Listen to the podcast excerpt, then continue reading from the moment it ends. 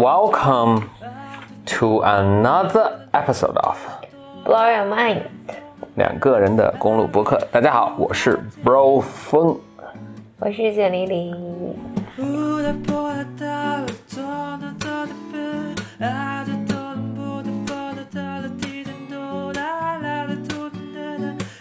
我先说一下这个 Bro 风，这个 Bro 是什么情况啊 OK，？Bro 呢是来自 brother 兄弟的意思啊，Bro 峰就是这就是峰哥的意思，这是对峰哥的一种很亲切的称呼，叫 Bro 峰，bro 峰。，Bro 峰。有人在问这 Bro 峰是什么来历啊 OK，？OK 啊，哎，那正好，今天我们计划是在讲一女性的有期跟女性有关的话题，嗯所以就先从这个话题来讲好了。其实就陆陆续续，反正这几周经常有 Bimers 在简历里的后台问问题嘛，但很多人都会提到女性的友谊嗯这嗯，件事情。大家的这个问题里面呢，怎么问的呢？我来总结一下，一方面呢，就是有有人来讲说，好像你人生就是女性走到一定的年纪，好像就没什么朋友了。没有同性的朋友了，对对对，因为大家好像都所谓回归家庭了。嗯，这是可能稍微年长一些些的女性嗯，呃三四十岁面面对的问题。当然，还有一些更年轻的女生会聊到，就看起来问问题的人像是未婚的女孩子，问问题会是，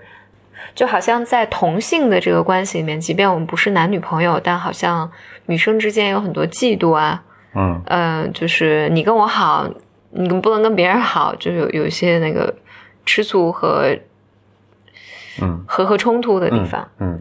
那还有人聊的是说，还还有一个 b i m e r 是说有一本探讨女性单身的书里会讲到危险的友谊，就是说单身女性会从同性的友谊中找到一些情感寄托，就削弱了她们去追寻爱情的动力和能力。那这不危险吗？它各得其所吗。然后我大概总结下来，就是大家会提到的和女性友谊有关的是这三点。我先联想到一点，就你说女性之间的妒忌和，你知道我周末去参加了一个中学生的项目大赛，嗯，啊对你还是 leading 评委，对对，我是评委之一了。呃，他这也是从全呃全国，就我去的已经是大赛的总决赛的决赛了，就是层层筛选，它是全国各地的各种重点高中啊，什么都有都有参与。听我们 BOM 的 Bimers，如果你有坚持听，比如说一年以或者两年的，反正我们每年三月我们每年在这个这个时候都会去参加的。首先，我先先说一下，今年就是学生们其实有有很大的进步的啊。跑题了，你赶紧说。就说其中有一个小组的学生做的讨做的项目是调查中学生之间的关系性攻击。我其实没有太这个，就当时没有时间细问那个什么，但我大概就是，反正我们都是一群人，一群学生之间，我互相用，但不是肢体上的攻击，我通过语言言语暴力，或者是冷落你，或者把你排隔绝在我们这个小团体之外，反正就是用这种方式去攻击你。嗯，他做了好多调查，就他做了，其中有一个 有趣的调结果是，那你猜是男生之间这种攻击多呢，还是女生之间这种攻击多呢？肯定是女生多。哦，你看肯定是，这这确确实是女生之间更多，哦所以肯定是，所以看来这不是一个很意外的话题啊。为什么女生多呢？我我记得我这个之啊前，，但总之吧，我当时一听我说，哦，原来这样，因为 我并没有这个假设了啊。我记得我之前跟朋友聊，就觉得女性更复杂一些，嗯，嗯，从情绪上或情感上都更复杂一些。对，我猜总有一天，这个东西会在我们的大脑结构中得到印证，或许可能都已经被印证了。就是比如说女性处理这部分的什么，它就是厚实一些，比如说。就处理情绪的这部分，它的这个细胞它就多，或者是它这个连接就更密集。对，嗯，我我这个是想到一些，但这并不意味着他们一定有攻击性，也许它更有更多的包容，也有可能。我我觉得更多的现成，更多的出出进进，但那为什么一定要形成它的攻击性就更多呢？因为它扰动的情感更多。那它为什么一定要更攻击呢？就说扰动情感为什么不是更正面呢？我那也许男性就通过肢体肢体暴力去、去解决这个事儿。我觉得男男孩子打架也特别多嘛，但女女生打架少，然后但我觉得他都处在一个情绪上的。OK，嗯然后这我想到就是这是很多年前，当时一个家庭治疗师讲的，我我可能最早我们录播客也也有讲过，但是很多年前的播客里面讲过。再讲一遍。他当时因为做家庭治疗嘛，所以就讲到不同的 gender 里面，他就讲说男性的友谊是 shoulder by shoulder 的，嗯。嗯，就是肩并肩的友谊，嗯就我不需要看到你，嗯。但是女生的友谊是 face to face 的，嗯。就我必须要跟你面对面的说清楚，嗯。嗯，就我需要了解你的一切，嗯。好像我们两个之间关系才好。嗯。但我记得那个当时那个家庭治疗师就讲说男，而对于男性来讲，就是你可能你是我哥们儿，很多年我们一起打篮球什么很多年，然后但是我并不知道你你跟老婆关系怎么样，嗯。你你老婆是干嘛的什么的。但是对于女性来讲，如果我跟你是闺蜜，然后我不知道你的 personal life，嗯。我们俩不可能是闺蜜，嗯对，所以就是这这个话题之所以还能存在的话，就首先是有一个前提，就是女性和女性之间友谊和男性和男性之间的友谊和男女之间如果有友谊的话，啊，都是不这个这个性质都是不太一样的。嗯那这个我也是认同的，我觉得确实可能是应该不一样。嗯女女性跟女性之间的这个我没有太多的发言权了，但是比如说 男性跟女性和男性跟男性之间的肯定是它是不一是非样的常不一样的。嗯嗯这个就包括今天下午你有问，因为我我我去见朋友了嘛，嗯，你也问到我说，比如说我会不会跟他表达我的，比如我在工作上面对的压力，或者就女女性就一定是会的。嗯我记得我我以前当时还看过一个研究，就专门研究大学生男生和女生之间社交的不同，嗯。你就发现女性女性的冲突更多，嗯。嗯，还有那个 struggle 更多。嗯。但但我想回到就是咱们说女性里面，第一个就是你到生活到一定年纪，好朋友就特别少了。嗯。那这个倒我不觉得女性就男性也是一样，嗯。就当你的这个家庭的责任更多的时候，嗯，这个以前酒肉朋友啊什么，就是就是肯定是。疏远了，是都是这样。我我觉得这里面可能是有一个错误的认知在的。我觉得人一般都会觉得别人有很多朋友，嗯，而我自己的朋友很少。嗯对，但是实实际上，我觉得事实是，大多数人都没什么朋友，这是我要我的一个感觉。这里我想能不能简单的去说啊？你记得我以前说要跟某著名的知识付费平台做一套数学课嘛？嗯其中里面有一道有一个数学的结论，就是你的朋友确的朋友确实比你多，就这个可以证明的，对对。所、所以 on average 平均来说，你你的朋友他们确实是比你更 popular 的人，这是你需要承认的。一个非常 intuitive 的理解就是，如果你是一个普通人，所以你呃，反正你朋友不会特别多了啊。就什么样的人还会愿意跟你交朋友呢？他肯定是他兼收并蓄的人才会愿意跟你交朋友，明白意思吗？就是，那假设你是一个 这么说话有受打击啊，就他居然都跟你交朋友了，他肯定肯定朋友是很多的。对对，still helpful。但但你能明白我这个意思吗？但但你这个完全是从数统计对统计学的角度来来算的这个事儿，就是啊你你身边的朋友，按道理来讲，就是都是社交比较广的人，所以才会交你交到你这个朋友，对这个意思对是吧？对对对对，就反正这个弯儿我是一直没摸过来，那就是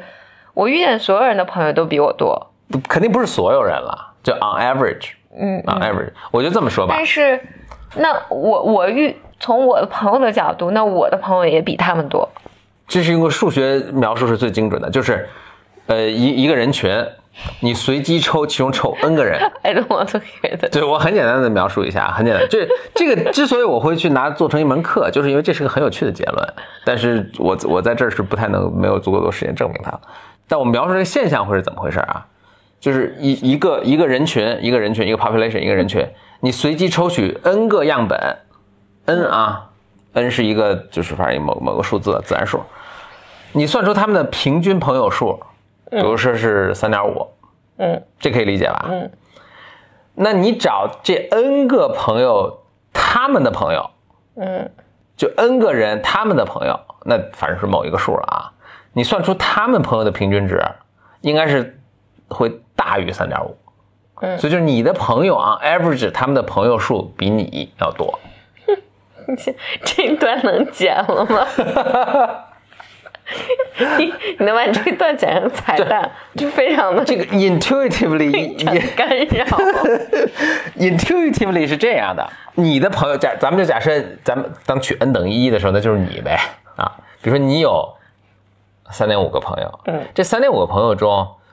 可能大多数都是跟你差不多一样的普通人，嗯但是肯定有一个人是一个那种中枢，就是信息中枢的那么一个，他朋友特别多，嗯他一下就把朋友平均值拉上去了 OK 啊，大概是这么一个结果。OK，那就是说你反正你的朋友之中，反正肯定是有一个大枢纽。这就很这就这就是拉高大大概率会有一个大枢纽。嗯，为什么你的为就然后那就要问为什么你的朋友中大概率会有个大枢纽呢？因为大枢纽它摆定摆 definition，他的朋友就特别多，对对对，所以你当你这个 n 个人不管怎么随机选的时候呢，几乎总有可能他们中是有人会认识这个大枢纽嗯啊。但是你与大枢纽相反的是那种什么特别孤家寡人、离群所居的那个人，嗯啊，在极端情况下，他的朋友是零，就没有一个人是他的朋友。OK，嗯，那这种情况下，你几乎不可能选到他，嗯就是说你随机选 n 个人，嗯，是是是。没有人是他，所以你都不可能选到他，所以是是他的平均值会往那个高的那个数倾斜。但你说这个没有借鉴意义，因为 我只是觉得是 this is such an interesting fact，这个真没有任何借鉴意义。所以那个该该知识付费平台没有选中我这门课，是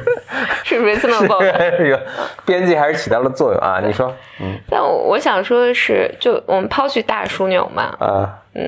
绝大多数人我觉得都是都跟咱差不多对对对，Yeah。都是没有什么，就朋友不多，OK，大家听到这儿可以听一下，这就是为什么数学在日常生活中完全 毫无用处。不是我的意思，说是有用的，但是没有人理会。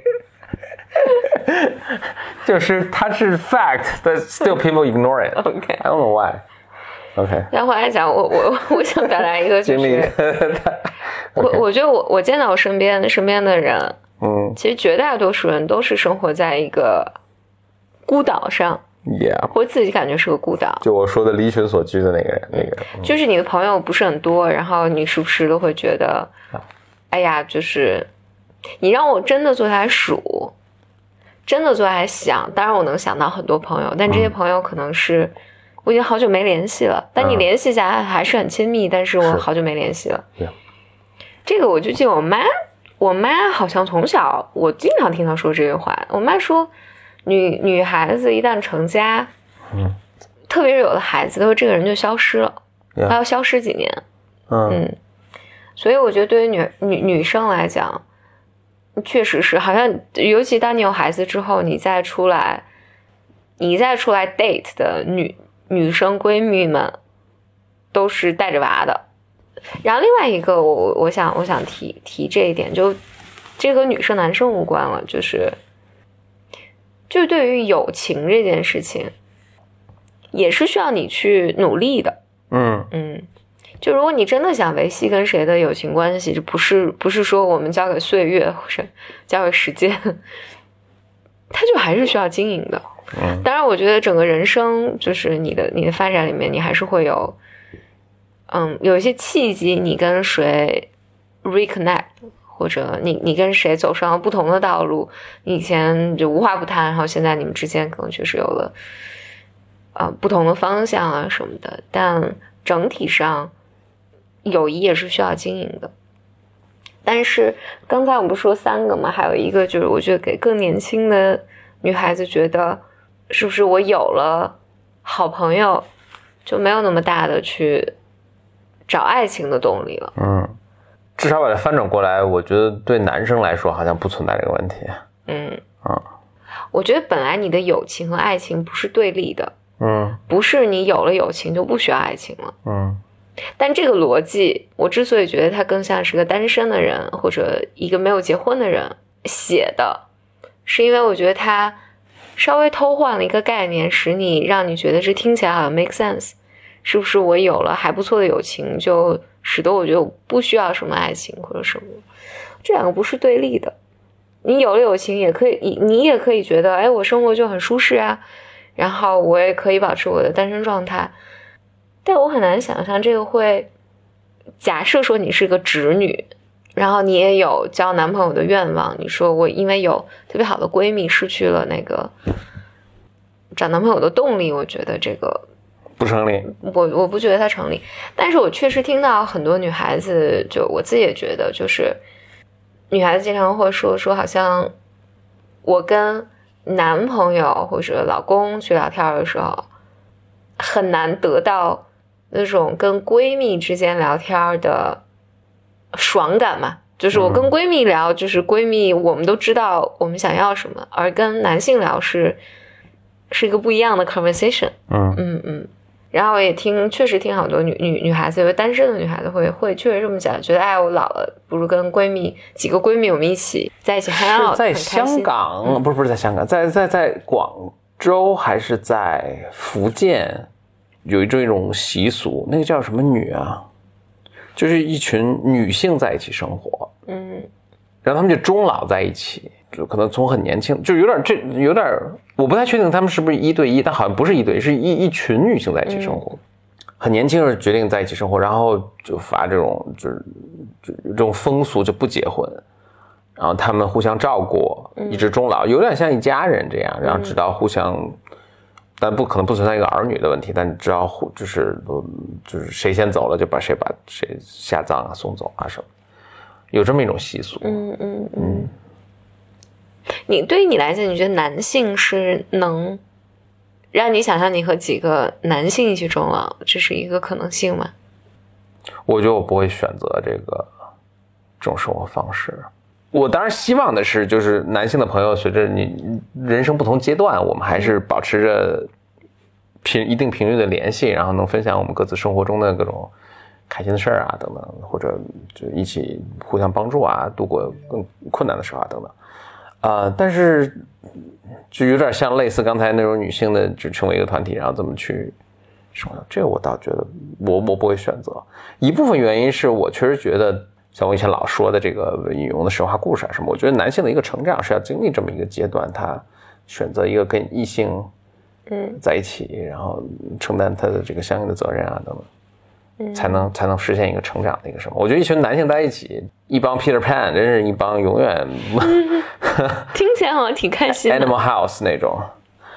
你现在回头看，就是我觉得像就有点像你说你回忆你二十多岁的时候，我也我也并不觉得那时候是个更开心的一个，或者是个值得向往的一个时代。其实就你会发现很无知啊，你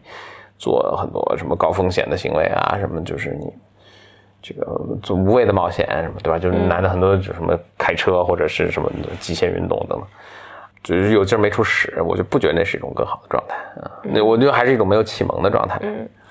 我自己倒是觉得，如如果我没有别的选择，就是我我觉得让我去想象跟几个闺蜜一起生活，这种生活我是能想象的。OK，、嗯，我觉得这个可能就是男男性跟女性之间的一些差别。然后顺便到这儿，我就有一个也是我们的 b a m e r 的一一个留言，稍等，他的这是个是一个男男生的留言，哦，good，嗯，他问的一个问题是，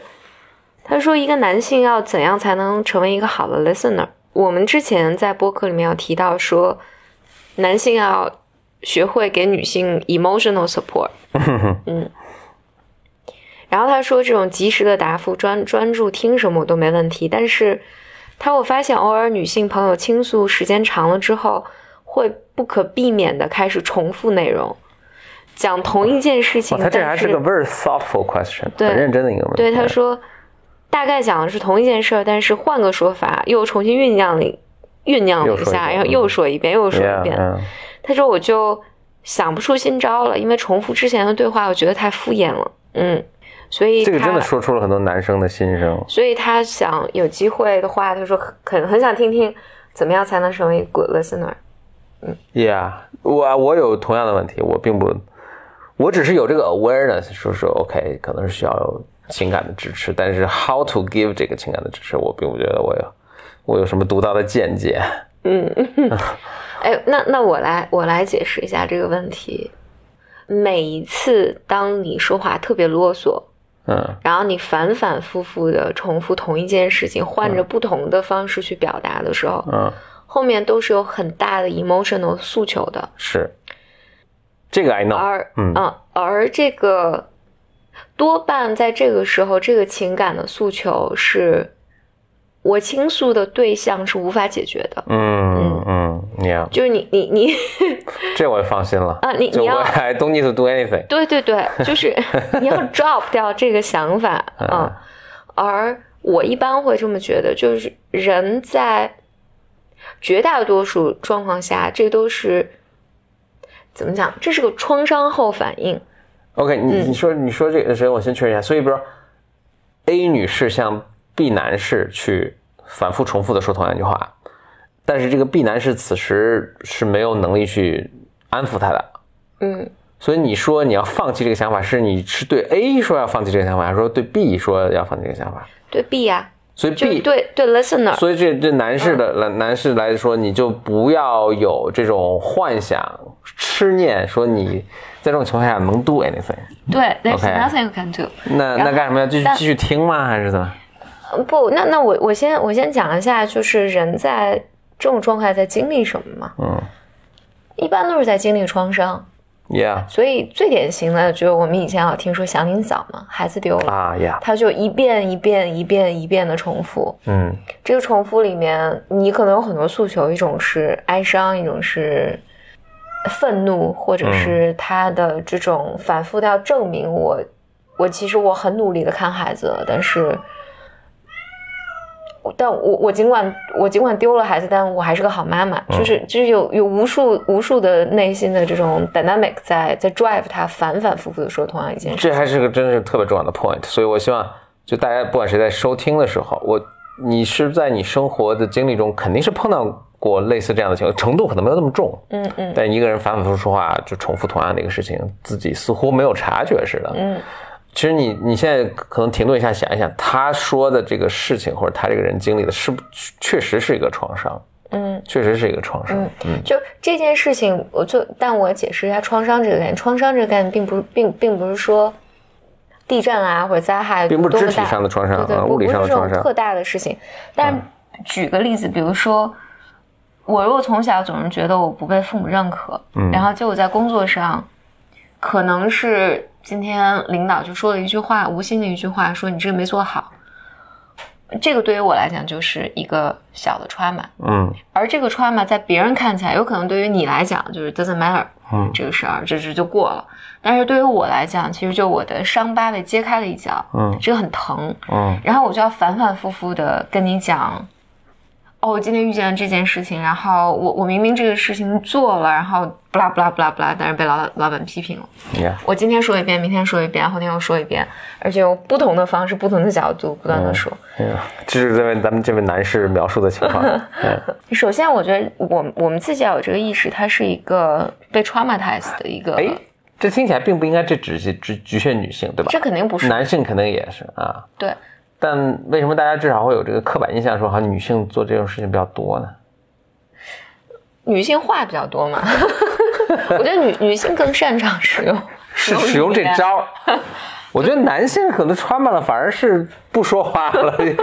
Stonewall Jackson 的，有可能，嗯但我还回到我的思路上，所以就我们再换一个角度，就是当我们反反复复重复啰嗦的时候，它本身也是个施虐的过程，嗯，就是我在虐待别人，对我让别人穿骂别人，对我我让别人体会我内心那种痛苦的感受。嗯。我我我这我想到一个，还还有一个我觉得相对健康的例子啊，就是我记得我们有一年，这是我跟我们家人一起去那个漂流玩漂流，嗯然后结果那次那个漂流，它那个防护措施不是特别好，反正就是我们有两船人是一起去的，两船人经历了非常大的 trauma 吧。就我那次那个我我还那个骨折了，嗯就反正我们大家全都受伤了，然后巴拉巴拉巴拉。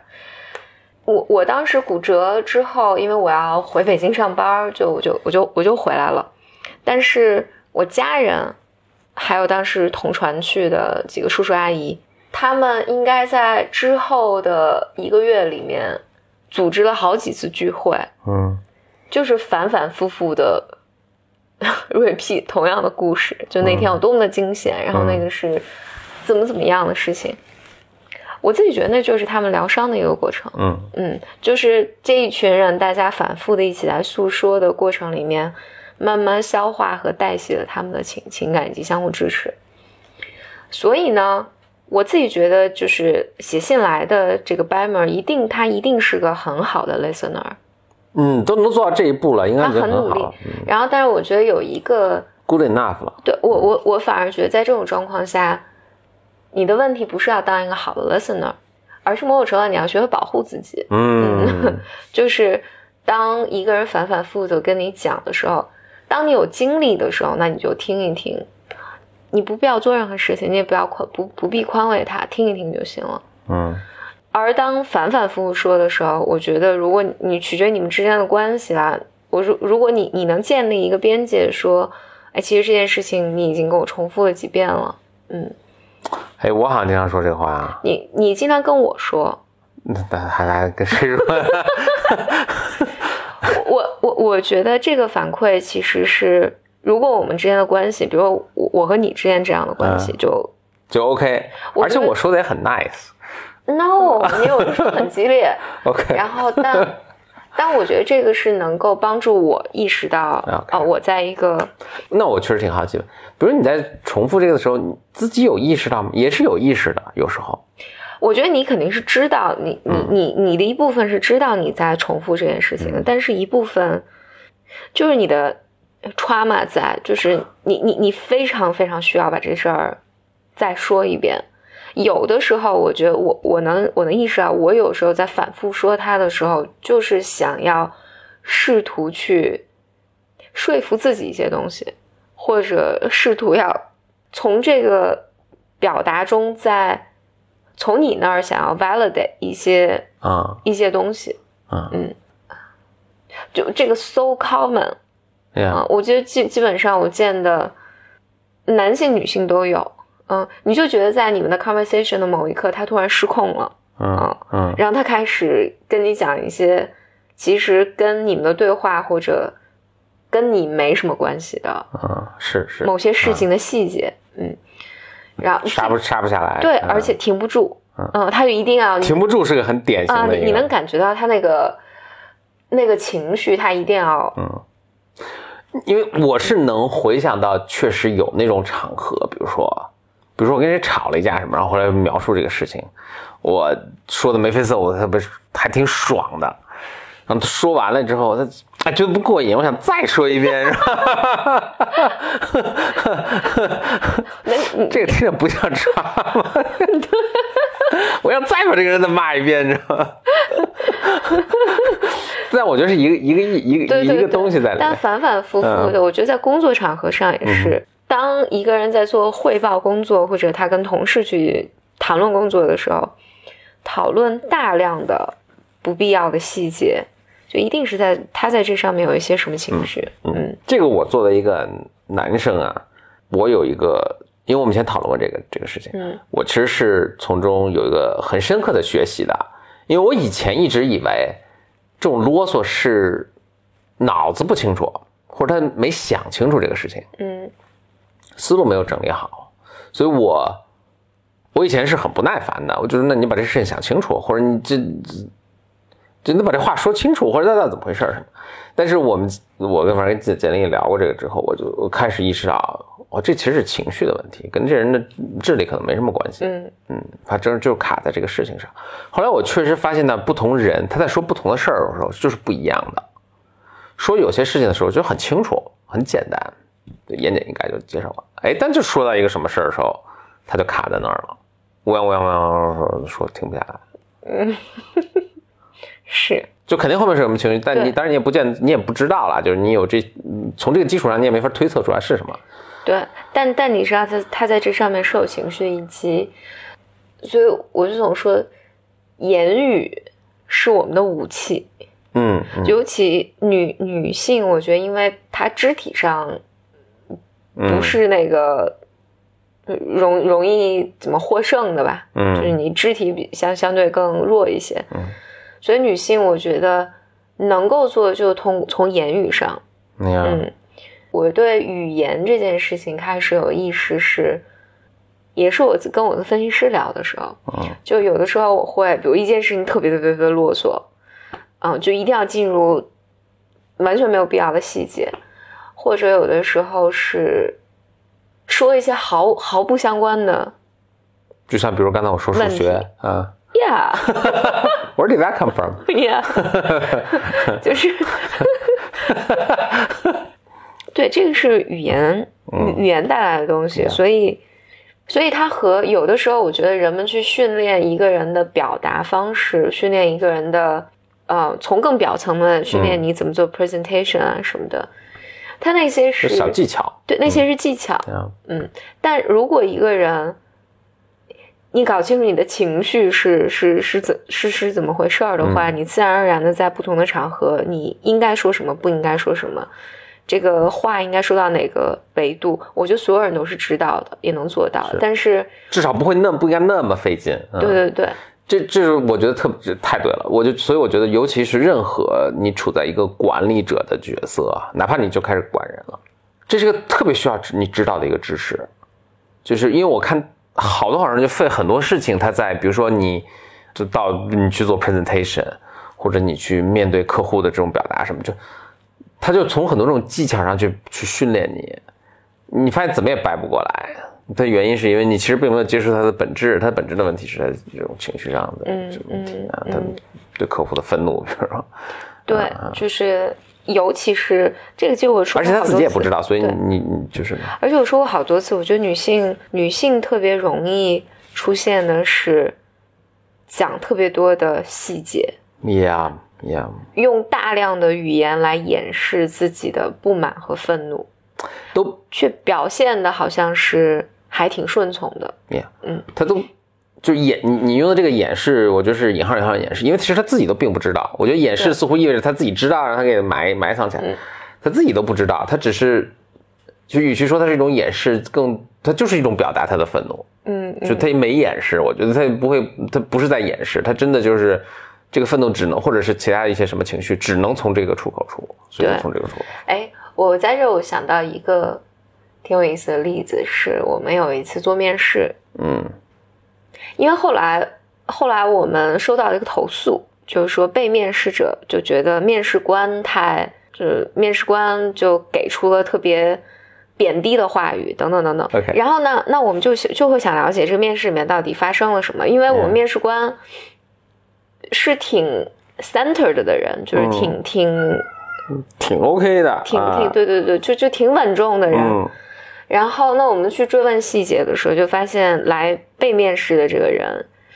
他完全不回答你的问题。嗯嗯，他其实在，在他进入面试的时候，嗯，因因为那个面试是这个是这么这么来讲嘛，是我我我们要去评估一个咨询师的专业能力。嗯，那他本来进入这个面试的时候就不爽，但他又觉得这就是平台的一个要求嘛，嗯。所以他理理性看他是来了，但他里面有很多不配合的动作。嗯嗯。呀，然后，所以他表现的特别顺从，特别的，你你要什么，你问什么我都回答，但是在里面是暗含了非常多的攻击和，而他这个攻击是通过，我就绕很大的圈子，不正面的攻击的，对对对，嗯。就就没有回答你的问题，所以直到就激怒了，某种程度上激怒了，就使得面试完工被激怒吧。但我觉得这是特别典型的女生善于使用的，方式，嗯所以你看起来好像是另外一个人先动手了，或者另外一个人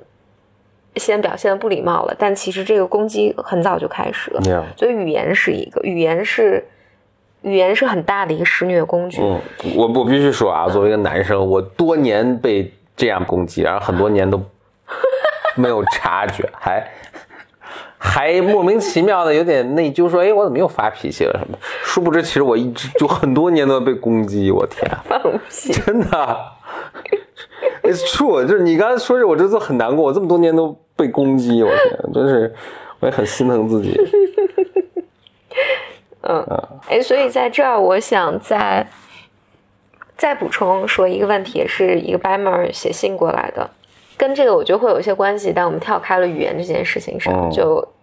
他就讲说，希望我们能讲讲亲密关系的重建。OK，是因为他提到说遇到了就是出轨，嗯，然后但是他们后来又决定。就是再来一次机会呗，再试出冲对，就就决定重新重新出发。呀，嗯，再为这段关系努力一次。嗯嗯，我我看他写的那个里面，他写一些细节，我就我觉得在这就不讲了。但是，其实我看到他写的时候，我是特别祝福他他们的，因为嗯。在他们的这个 case 里面，就至少他写给我的 case 里面，我觉得两个人是有充分的思考和沟通的。嗯，当然，就这里面和刚才我们说的问题有关的，就是我觉得你看到了行为永远是表象，就一个关系里面谁出轨了，这是一个行为。嗯，但是但是关系永远是复杂的，就在这个关系里面，你做了什么，他做了什么。两个人共同建造了什么样的关系？我就想讲出轨这个行为里面，我觉得最粗暴，人们不愿意思考的时候，就会说，那就出轨这人谁出轨谁是坏蛋。嗯嗯嗯，我觉得这个是最愚蠢的一个，对对，太简单粗暴了，对的一个逻辑，也是最偷懒的一个逻辑。嗯，那当然还有，有的时候人们使用出轨的方式是来引起伴侣的一个注意的。就虽然听起来这个非常的 stupid，但是人们是会这么做的。然后有的时候人们是通过我没有办法处理我们两个之间关系一定的困难，所以我反而是使用出轨的方式来 cry for help 的。嗯，这是一种可能性。有的时候呢，有的时候是我没有办法跟你说再见，我没有办法和你去说再见，所以我。我专门，其实有的时候我是使用了第三个关系来处理我们两个之间的问题，然后所以所以才会出现你比如说有的时候，为什么他做这么傻的事情？为什么就是还这么容易被抓包？他甚至留下一些蛛丝马迹让你知道，故意希望你发现。对，所以他其实好多时候人们是使用第三个关系过来跟你 communicate 我和你之间的这个关系。嗯，所以当你特别决然的说这就是出轨。出轨就是罪该万死，嗯，然后我们两个之间就完全没有机会，我觉得这个是需要更慎重的。嗯，这个我可能之所以我想到这是，我一直脑袋我一直在想着要回答这个问题，然后，但我觉得这个和我们刚才讲的就是，你 superficially 你看到什么样的行为发生，其实和你最终和情绪和关系本质上是更有关系。嗯，对。然后，当然，这就这个班默还问了一个问题，说：“他说我也不确定我是否真的可以消化这样的痛苦，重新出发，所以我很想了解一些关于关系重建的想法。但我自己的感觉是这样的，就是所有的关系，无论是亲情、是爱情、是友情，你生命所有的关系都是要经历痛苦，而且需要你去努力的。”对，然后当然，那那所有的关系都有个尽头，或者都有一个所谓缘分在。当你觉得能努力的时候，你就努力努力；你觉得不能努力、坚持不下去的时候，那你就你再选择新的关系，或者你选择停一停，我觉得都可以。那这个还让我听了还挺……你说我，当你觉得 OK，你能坚持就坚持，你不能坚持不了。就好像比如我现在健身嘛。嗯，我每次自己跟那儿举重的时候，我老觉得真的真坚持不下去，也也真的是真坚持不下去。但是有一个教练在那儿呢，不管他跟我说什么，或者他他他或者他就是人，他就在那儿或者怎么样，我就还能坚持多，而且多很多。嗯，像那个美国的呃什么海豹特种兵，嗯嗯，他们有一个什么百分之四十的什么 rule of forty percent，他说什么说。当你觉得你坚持不下去的时候，其实你离你的极限，你才才到了百分之四十。嗯，所以当你跑了四十公里，你觉得跑不下去，其实你还能再跑一百公里。嗯，是这样，这是他们他们这个部队的一个原则。所以你留给他就当事人去判断，说你你你来判断你能不能坚持下来。我说这是个巨大的 responsibility，一是巨大的一个 responsibility，但是这个 responsibility 没问题，因为这就是你的事儿嘛，所以你应该 take 这 responsibility。但二是有一个我担心的就是他被 short change 了，就其实你还有很大的潜能，但当你自己身在此山中去判断的时候，你很难判断。嗯，我觉得我可能和你担心的点不一样，是你担心坚持时间太长。对，因为我觉得女性是，反正整个文化这个我面前讲过，我觉得女性是更倾向于受虐的。是，而如果这个关系真的对我是不 fair 的，或者对我是不好的，那我要坚持多久？Either way，这个 point，我想 make the point 是，当事人自己很难捏拿好这个程度，所以就是就好像我健身，这是需要一个 coach 的。虽然我很难想象我会在没有 coach 的情况下过度锻炼导致自己 会发生什么情况，但就是就过犹不及。但我需要我我有一个很好的 coach，他是能知道说你再你再坚持一下就就还行，就就就效果会更好什么，这个还挺挺重要的。嗯，也许这个就为什么比如需要心理咨询师。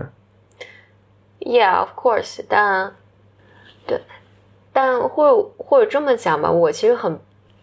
虽然你刚刚说的那个健身是很有道理的，但我很不想把关系或者情绪就就放成一个再健再再扛再多扛一步，对对对，变成健身这么一个一个一个一个一个比喻吧。就因为我觉得在关系里面，其实最终是当事人可能是最知道的，就是因为对于你来讲，能 take 就是能 take，不能 take 就是不能 take。嗯，所以我不想让怎么讲？但不，但但按照你，但嗯，我不觉得当事人是最能知道的。但按照如果按照你刚才说的话，就当事人往往是会过度，就是会过度承受，嗯，对吧？那其实也是他也是不知道。我想说的是，这事儿没有什么标准答案，嗯，因为我觉得人们很容易在这个时候说，你比如说我老公出轨，那我是不是就应该分手？或者我是不是就应该原谅他？但很多时候这些答案不是。非黑即白的，也没有一个正确答案。就你不必非要做成什么样，或者能有一个目标，我一定要达成。它就是个 process，而在这个 process 里面，就这些答案都是会变的。你可能在比如这两年里面，你觉得我们是可以 work on 这个东西的。然后而在因为你在关系里面，对方也会给你新的 reaction。然后那你可能再重新的评估这个是否可以继续。但我觉得有一有有一个东西我还是挺坚持，我觉得那个东西是毋庸置疑的。如如果他家暴你，嗯嗯，就身体上的家暴，我觉得这个或者他精神上控制你，就是比如说隔离你，就是你你你你不能有自己的朋友，不不能有自己的生活圈子，然后你只能围着我转。然后我觉得这种状况是无论如何都要想办法离开的，嗯，就没有任何商量的余地。但是如果因为在今天那个 Bammer 的那个留言里面，我我听我我看到的就是他们之间是有很多真诚的沟通的。当你觉得有信心的时候，你可以 work on 的时候，那你就 work；当你觉得不行的时候，你你没有信心了，我觉得那多半也是对方没有再给你更多的让你可以信任的反馈。嗯，我还是想追加，就是。我说的也完全不是针就就针对白这个白门的这个情况，咱也不了解这个情况。我只是说，就是因为我们大多数人可能也没有那么多在亲密关系中这种这种经经验。然后现在就就是如如果就说，哎，其实大家按照自己的你自己体察自己能承受多少去去做这个决定的话，没有一个参考标准。就是我我现在在想我。就给我这么一个情况，或者我跟年轻时候碰人，我也是很惶恐的。I have no idea 这是个 right or wrong decision，就是这是一个正确的程度吗？我我举一个完全生活中另一方面的这个的体验啊，就是我比如说我刚到我我比如说我第一次去吃牛排，这是亲身的经历啊。我觉得这这个那我没吃过，那我吃我就觉得非常，我其实觉得挺难吃的。嗯，但是我一想，哎，也许人家做的。人家这种菜就是这个味儿嘛，我就吃了嘛，硬切吃，吃一半。然后我一个朋友过来，呃，他就说我我我能吃你一口吗？我就切了一口给他，他说哇，这个是是做做的如此之老还是怎么样？这个没法吃了，你怎么吃下去的？我说我你知道我牙本来有问题，我说我就是就切成这样小，然后就吞了，因为我真的是咬不动。但我但我一直就觉得我从小吃肉也就很一直就咬不动，所以我觉得这只是比别的更难咬一些。但是是不是你们你们本地菜就这风格？他说不不不，没有这风格，这个真的是做坏了，然后就拿回去重做一盘新的吃。哎，我是其实还是能咬动的嘛，就是哦，我说哦原来是这样。那再那就回到这个问题，就是我想连一个牛排这种东西，我 我都没有判断力。就因为全新的一个事，我都没判断。你说亲密关系比这复杂 n n 万 n n 成千上万倍，这是你你怎么去判断？我所以所以要从小就开始谈恋爱，然后你，嗯但我也不觉得说听别人的话就是个，因为你跟你说这人也不靠谱嘛，可能。对。所以啊，所以你你建议是从小就谈恋爱，然后 经历了大概有个比较具有代表性的样本之后再去再去、OK。以及当然我觉得还有个 fundamental 的东西是，这个我也说过很多遍，我真心的建议大家都去学一下心理知识，嗯，嗯嗯精神病学，OK。对，你你学一下那个，听一下我讲的人格课，嗯，你就真的知道哪些是在正常范围的，哪些不是在正常范围的。我真是听了太多人，大家在描述自己的亲密关系的时候，当他遇到痛苦的时候。发现，有很多是病态的，就是对大家说我这是情感问题，我听听这不是情感问题，这是这是另一方 partner 有问题的。对他，他就需要 professional help 的状嗯。况，所以你会觉得我们之间情感有问题，比如特别常出现，比如说我的另一半就是多疑，嗯。嗯，总觉得我有外遇或者总是要监控我什么的，然后大家特别容易认为这是我的另一半那个小心眼儿，甚至我觉得是男性在这上面其实更更是受害者，因为，Yeah，因为大家一个 stereotype 会是女生就是小心眼儿，嗯，女女生就是事儿多，但我听起来很多，这真的是 there's something wrong。something wrong，、啊对对对，这这不是这这不是一个正常的 relationship。嗯我听过好多，呃呃，就还挺多是男性男性在讲、说，哎，我你觉得我我媳妇儿这么做是不是？就这我 normal？对、啊对对，我我我也嗯我也知道女生可能就是这样那样那样，然后但是是是不是 normal？但我多半听下来，我都觉得，如果他描述的是个客观事实的话，那这个另一半是，对，是是非常需要 professional help 的。嗯，然后当然我女女生男生我都我都听听听都有都有，嗯。嗯然后当然也有可能是大家真的是难受到一定程度才会来找我问，嗯所以问到我都是比较严重。所以你看，就是很难判断嘛，就自自己对，自己就很难判断。我我自己就是觉得，如果我我有一个孩子，我觉得我一定让他很小就开始学嗯学变态心理学，然后学那个呃不同的人格特征，来，咱们这个是 BOM 下一个 series 变就是人人格加人格加人格心理加变态，对是是什么是精神类的疾病？Yeah，我觉得大家都来学一学，谈恋爱前必。因为我觉得 so helpful，Yeah 是这个这个能让你在你的人际关系里面，公司 HR 也得学啊，对，然后你在对，就是你你各个小，反正你管人、小领导什么的，对你只要跟人打交道，你你能 identify 出来这个不 normal，Yeah 啊，这个偏离了一个、一个一个正常的维度，然后我这个时候我要 protect 自己了，嗯，我觉得这个真的很重要 Yeah 嗯，真的很重要。所以知识就是力量，大家都要学啊。没有条件学的话，可以先从听 Blow Your Mind 播客开始。Yeah，然后当然就是，如果如果你没有那么多的知识，你多听听那个，你找一些你信任的人，你觉得过得还不错的人的看法可能会好一些。我觉得，如果哪怕比如你听了本本播客啊，就是具体的怎么操作没有啊，你至少先有一个 awareness，有一个有意识说，是存在一种可能性，就是我目前打交道的这个人，这人不见得是伴侣啊，就是同事、亲戚，嗯，或者什么同学啊什么，是不正常，是 abnormal，是有问题的啊！你要、要，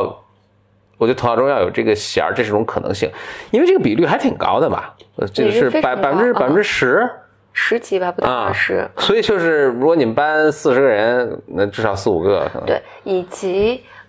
以及两说啊，不见得都那么严重啊，不对见得都那么严重啊。嗯但是有有的人，比如说他在某一些事情上就是施虐的特质特别、嗯特别重，嗯就所以每个人身上是有健康的部分、不健康的部分的。他在一定的情况下，他不会拿他身上不健康的部分来对待你和你打交道。嗯但是在一些跟他的创伤有关的情形下，他就是拿他不健康的部分来跟你打交道。就比如说，比如当我被 traumatized 的时候，我就是可能连着两周反反复复跟你同说同一同样一件事情，然后这就是一个，对，这就是一个我们所说的 abnormal 的一个、是一个状态。所以每个人身上都有这部分。然后当然你有幸的是，嗯，你有 awareness，让你知道你你知道你在干嘛，嗯，就是不至于 lose control。对，嗯，以及当然你要有比较比较好的 support support system 了，就是你你跟谁讲，跟闺蜜讲，跟一个闺蜜不够，你讲五个闺蜜，然后但全我全部被你荼毒。对但是但我自己的那个我自己方式，我觉得是因为我我我自己有治疗师嘛，我有个分析师，我 so helpful，嗯，因为我每次都能跟他聊一聊，啊，我我我很 appreciate 这样是。对，就是你你大概能知道我为什么为什么要这么做。嗯，好了，那这就是我们一下录到了半夜，这就是我们女性系列的第五集。嗯嗯，会准时在周二 周二播出。现在已经周二早上了，对凌晨，所以文峰要今天剪辑一下发出来。收听我们这个 BOM 女性系列，如果有任何问题呢，欢迎到简历里微信号后台给他留言提问。就像我们今天主要是回答了收到的呃，今今天说的这些问题，都是简历从简历里微信公众号后台收到的，就简单的简，里面的里，里面的里。此外呢，大家也可以发邮件给我们，邮邮箱是 b y m club 一个词，b y m club at outlook 点 com。好啦，谢谢收听本期节目，我们下周再见。拜。